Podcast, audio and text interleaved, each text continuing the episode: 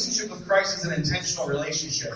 To do the things that God's called us to do, like, it takes intentionality, it takes focus, it takes saying yes to some things and saying no to other things. And oftentimes when we say, like, we've made a New Year's resolution, we can say, I'm saying on December 31st at 11:59, I'm saying no to something for the remainder of the year.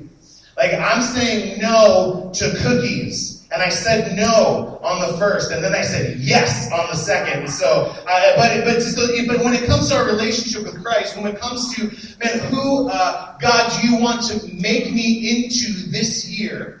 Oftentimes, again, I just thinking about myself, oftentimes I just kind of expect it to happen.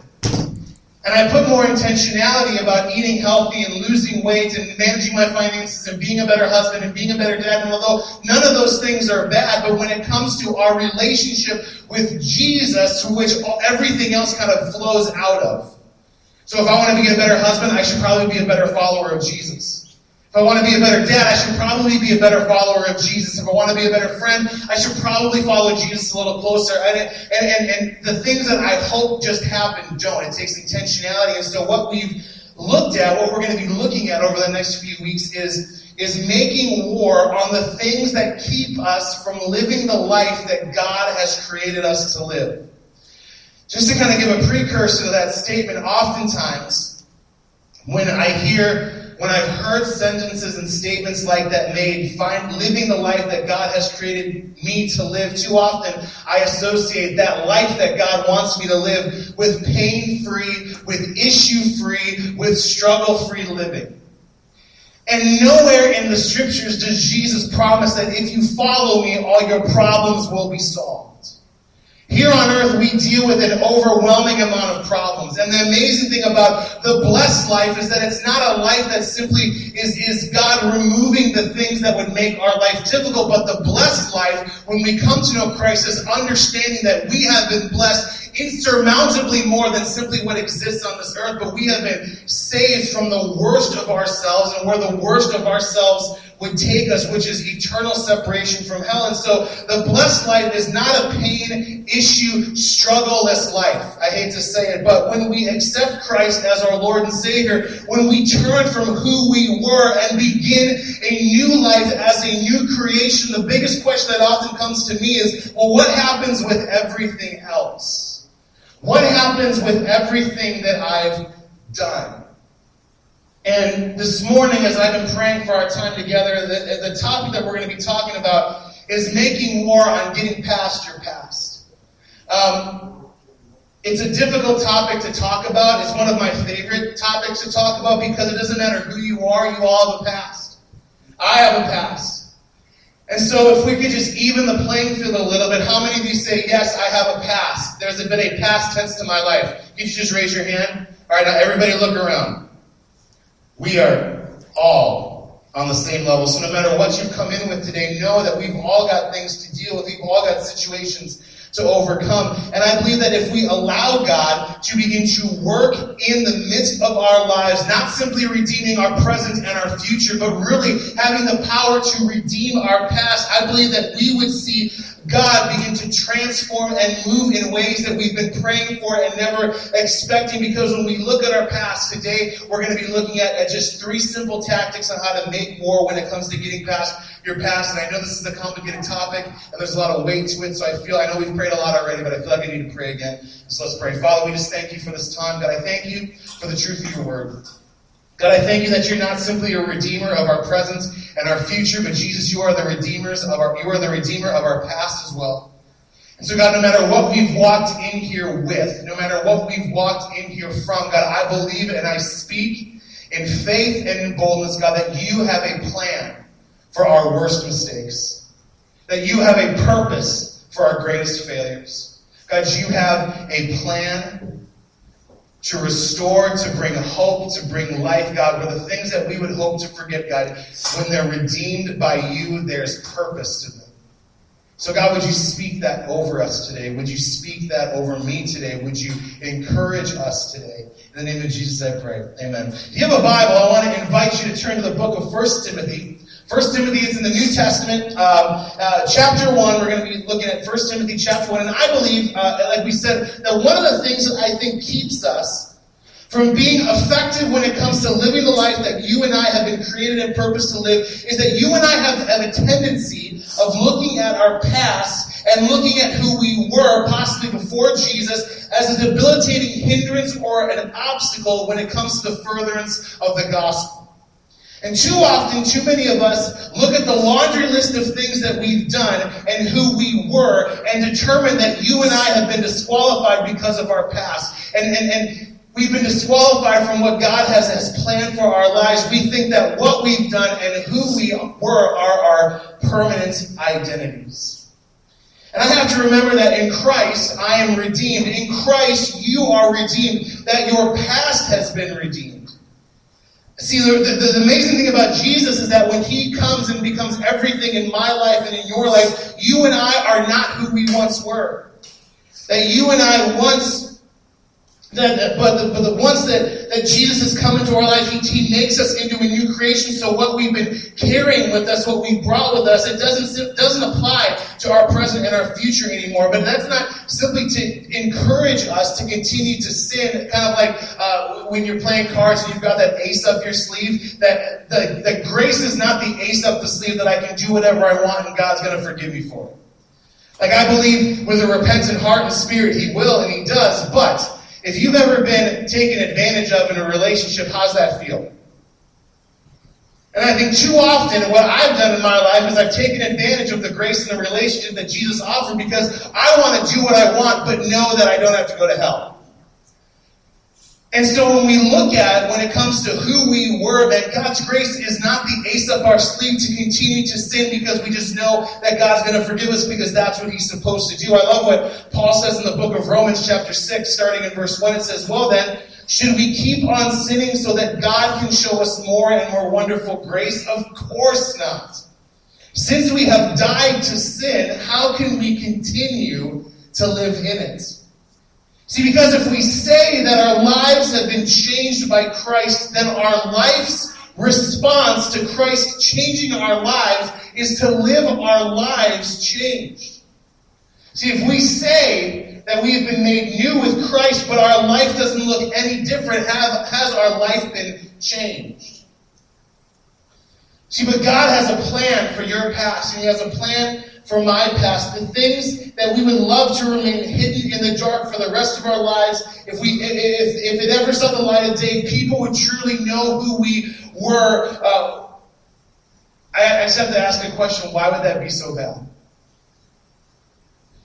The things that I think we try and keep so far hidden first, if we can just keep that closet door shut. Like, I know I'm a new creation in Christ. I know that I've been forgiven. I know that I've been restored. I know that I've been redeemed. But here, I'm just going to keep this closet door shut because if anybody saw that, they'll really see how much of a mess I was. And can I ask the question again, why would that be so bad? Still with me? Still on 1 Timothy, if you have a Bible or a phone. 1 Timothy chapter 1, starting in verse 12. Let's read this together. It says this. This is what Paul says. He says, I thank Christ Jesus our Lord, who has given me strength to do his work. He considered me trustworthy and appointed me to serve him. Even though I used to blaspheme the name of Christ, in my insolence I persecuted his people, but God had mercy on me because I did it in ignorance and unbelief.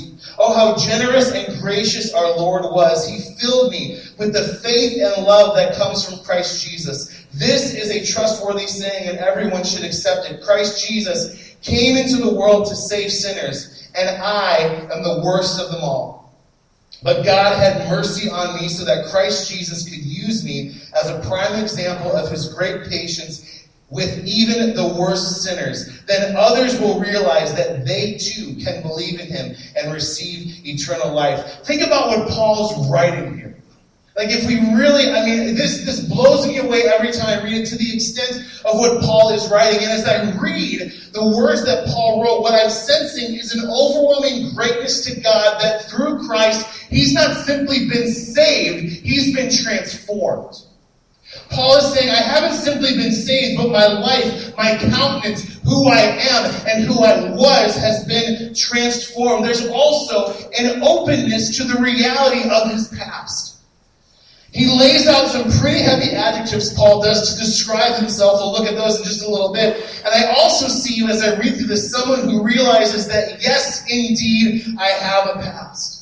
As I think about Paul's life, as I think about that Damascus Road experience where I was going to make a bad joke. As the Damascus Road experience where the Holy Spirit knocks him off of his donkey, puts scales over his eyes. He has this encounter with God, and then God anoints him and sets him forth to be what the world would know as the greatest minister, pastor, church planter the world has ever known. And I can't even imagine what it would be like for Paul to go back as being a persecutor of the church, of being a murderer of Christians, to walk back into towns to minister to moms and children who he has widowed and orphaned.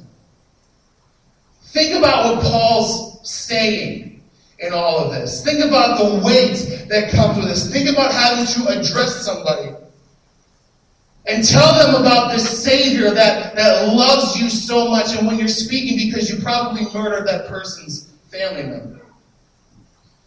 I mean, there is a weight and a power, and Paul is saying, yes, there is a past. Yes, there are circumstances that I am not proud of, but instead of seeing his past as a hindrance or an obstacle, he sees it as a great tool to be used for the furtherance of the gospel. Paul realizes that his past reveals the goodness of God and the amazing grace of Jesus Christ. And so I've got just three little simple tactics. The first one is mental. The second two are our action steps, like practical, physical action steps. And so if you're taking notes, tactic number one is this. Your past does not have to determine your destination. You are in process. Your past does not have to determine your destination. You are in process. You see, just because you do or have done something doesn't mean that it's who you are. Or worse yet, it doesn't mean that it's who you're going to become. If you allow it to be, then you will. But God's got a greater plan for your past. God's got a greater plan for the things that you've done. What an awful life it would be to live to know that that we would become the sum total of our worst mistakes. But God, through Christ, offers us grace for the process that you and I call life. Because we're all in process. We're not done yet. I mean, I think if there was ever a more hopeful statement to life, it would be that we are not done yet. I mean, I'm learning more things every day about everything, it feels like, specifically about being a dad to girls. It's just overwhelming sometimes. Just the emotional swings. And I'm not just talking about Taylor Madison. I mean, it's Jen's not here, so I can say whatever I want. But it's amazing that the process that I've found myself in over the last 7 years of being a dad, the things that I'm learning, the things that, the understanding that I'm not done and I'm going to mess up and I'm going to make mistakes, but man, that I learned from the places that I've been, I've learned from the circumstances that I've failed in, because, man, if there's ever been a hopeful statement for your life and for my life, man, it's the fact that we're not done yet. God's not done with us, because if you've got breath in your lungs, God is still working on you. God is still working in you. God is still working through you. As long as you have breath in your lungs, you are not done yet. Romans chapter 5, starting in verse 6, I find a lot of encouragement from what Paul says. He says, when we were utterly helpless, Christ came at just the right time and died for us sinners. Now, most people would be willing to die for an upright person, though some might perhaps be willing to die for a person who is especially good. But God showed his great love for us by sending Christ to die for us while we were still sinners. See, because of Christ, I have hope that my destination and my eternity have been finalized. But what do I do with the rest of this life? See, God, through Christ, offers me and offers all of us grace from our past and hope for our futures. which means that you're not the sum total of your worst mistakes. It means you're not the sum total of the worst thing that you've ever done. You're not the sum total of maybe even decades of horrible decisions and horrible choices. The fact is, man, when Christ comes into your life, becomes your center, becomes not simply your Lord, but not simply becomes your Savior, but becomes your Lord. What He does is He puts on a trajectory, a purpose for your past. And so you have to know and you have that confidence and have that the assurance of the fact that, man, when Christ comes into your life, you are not finished yet. You are a work in progress. There is a destination, yes, for you. But God's still working on you. And that leads us to tactic number two is this. When the devil reminds you of who you were, inform him of who you are. So growing up in youth group, I would often hear pastors and youth convention speakers like just belt from the microphone that if the devil reminds you of your past, you remind him of your future. And oftentimes I'm fine with that. Like I think that's right. But sometimes I need something a little more immediate. You know what I mean? Like sometimes I don't want to wait for the meal to get done. Sometimes I just want to drop $1.99 and get a burrito from Taco Bell.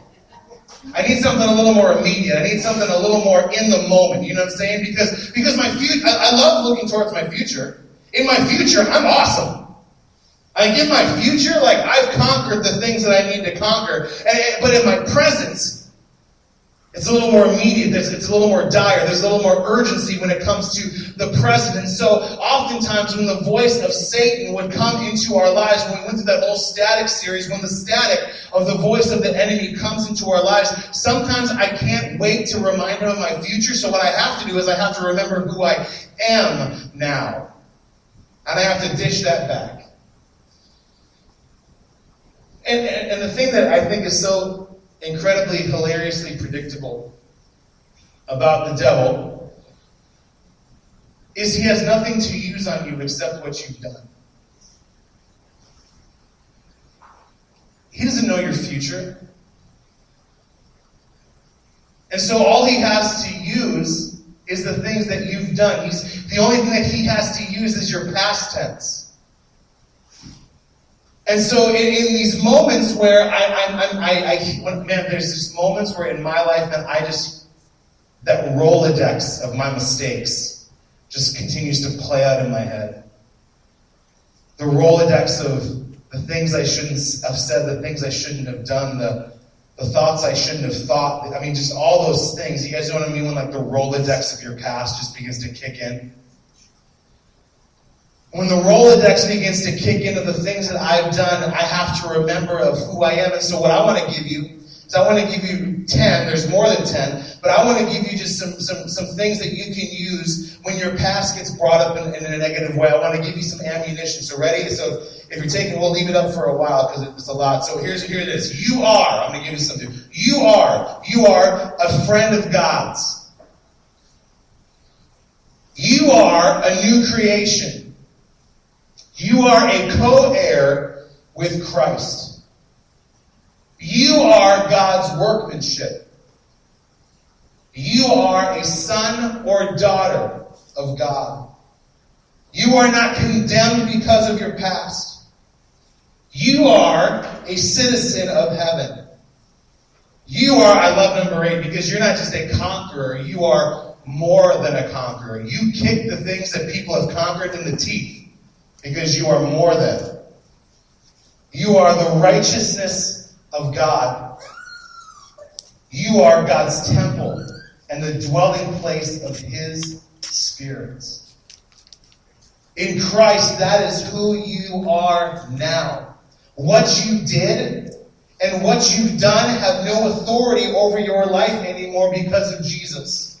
You are more than your past mistakes. You are more than your worst decision. You are more than your past. Satan will condemn you for what you've done. He will remind you of who you were. And every time that voice comes up reminding you of who you are, make war on your past by declaring offensively who you are. And then let me tell you, the Bible is so full of so many other things that you and I are because of Christ. I just gave you 10. And so what do we talk? We talk about the fact that your past does not have to determine your destination, your process. When the devil reminds you of who you were, inform him of who you are. And tactic number 3 is this. This one's my favorite. Use your past as a tool of hope. Use your past as a tool of hope. Let's go back to 1 Timothy chapter 1 for just a quick second. Chelsea, if you can throw that up on the screen. If not, that's fine. But let's take a look at what Paul is saying. Paul is saying that he won in that list of things that he was. It says that he won, blasphemed the name of Christ. That sounds pretty rough. He blasphemed the name of Christ. He persecuted Christians. And he goes so far as to say that when that trustworthy saying that Jesus Christ came in the world to save sinners, he kind of adds his own little footnote and says, but by the way, I was the worst of them all. I mean, for a list of 3, that's pretty bad. That's a pretty intense list of 3. That's, you know, when I think about what Paul is saying, it's almost like he's saying that he's not a dog person. Like it's that bad. Or he's almost saying that he is a cat person, which is even worse. But let's look at verse 16 again, and Paul says this, but God had mercy on me, so that Christ Jesus could use me as a prime example of his great patience with even the worst sinners. I love this lesson. Then others will realize that they too can believe in him and receive eternal life. Paul has an incredible understanding that what he's done, his past, when placed in the hands of God, can be something of a catalyst that can bring hope in the lives of other people. Paul understands that what he has done, although it is bad, when placed in the hands and given purpose that only Jesus can give. When he puts his past in the hands of God, what God can do with his past is so substantially more than you and I could ever do with it. The fact of the matter is, when we understand what God can do, the miracles that God can do with our worst mistakes, it almost seems unfair to keep them in the closet. It almost seems unfair to not allow God to use them. I mean, I can't tell you how many times I've gotten to talk to teenagers in my 10 plus years of youth ministry and just kind of just the way that life seems to deal me cards, man. I can't even tell you how many times I've had the opportunity to talk to people who deal with self-mutilation, depression, and give them hope, because that's who I used to be. But that's not who I am anymore. I get the opportunity to use the thing that I'm honestly most embarrassed about, and the thing that I try and keep hidden the most and not discuss about. It's the thing that God seems to want to use as center stage in conversations, and talking about attempted suicide and all these different things. It seems to be the thing that I find myself talking about, and people connect with it. And I'm so grateful for that. I'm so grateful for the fact that my past has the ability to give people hope, because, again, I'm not who I once was. I'm not who I used to be. I'm not what I used to do. If you would ask me 15 years ago, would this be where I'd be standing? Would this be what I'd be doing? I was like, dude, I don't even know if I'm going to be alive in 15 years. I am. That's amazing. And so I think, for many of us, it's going to be a very weird statement. I know it is. But quit being selfish with your past. Quit being selfish with it.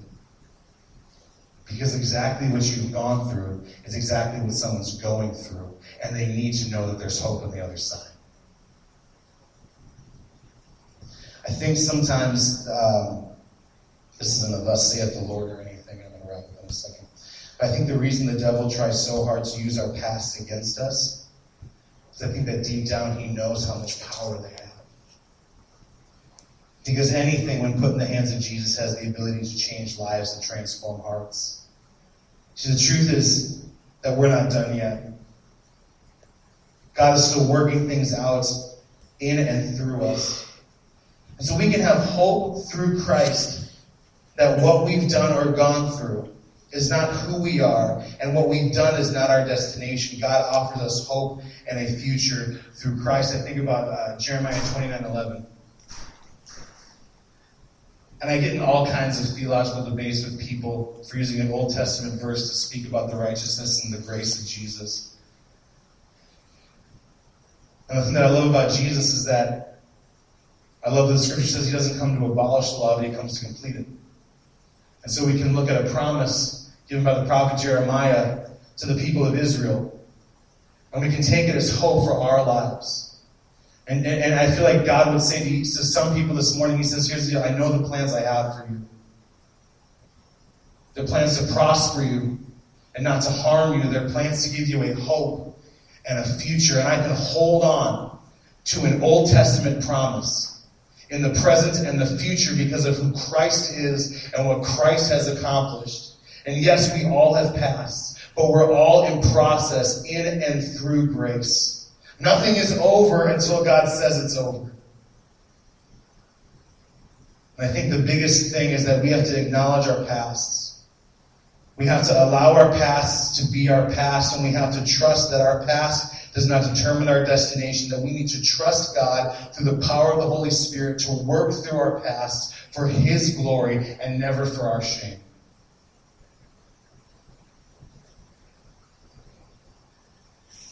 So when we open the door to the deep and the dark, it's not a circumstance that brings us shame, because we know when placed in the hands of Jesus, man, what can happen? Trust Jesus with your past, guys, like you trust Him with your present and your future. I'm going to pray real quick, and then we're going to put a question up on the screen. For about 5 minutes. Again, we did this last week. It's kind of something new that we're doing. We call it a discussion question. If you want, man, feel free to talk to people around you about it, or, man, just take the question and just invite the Holy Spirit to begin to speak to you, begin to minister to you, to maybe shed light on some things. So it's a discussion question that you can have with people or that you can have with yourself and God. But if you begin to answer your own questions, we're going to start to worry about you. So I'm going to pray. But Father, we thank you. God, I thank you. God, never in my wildest dreams could I have ever imagined the plan that you had for my past. God, thank you for using the worst of me to reveal the best of you.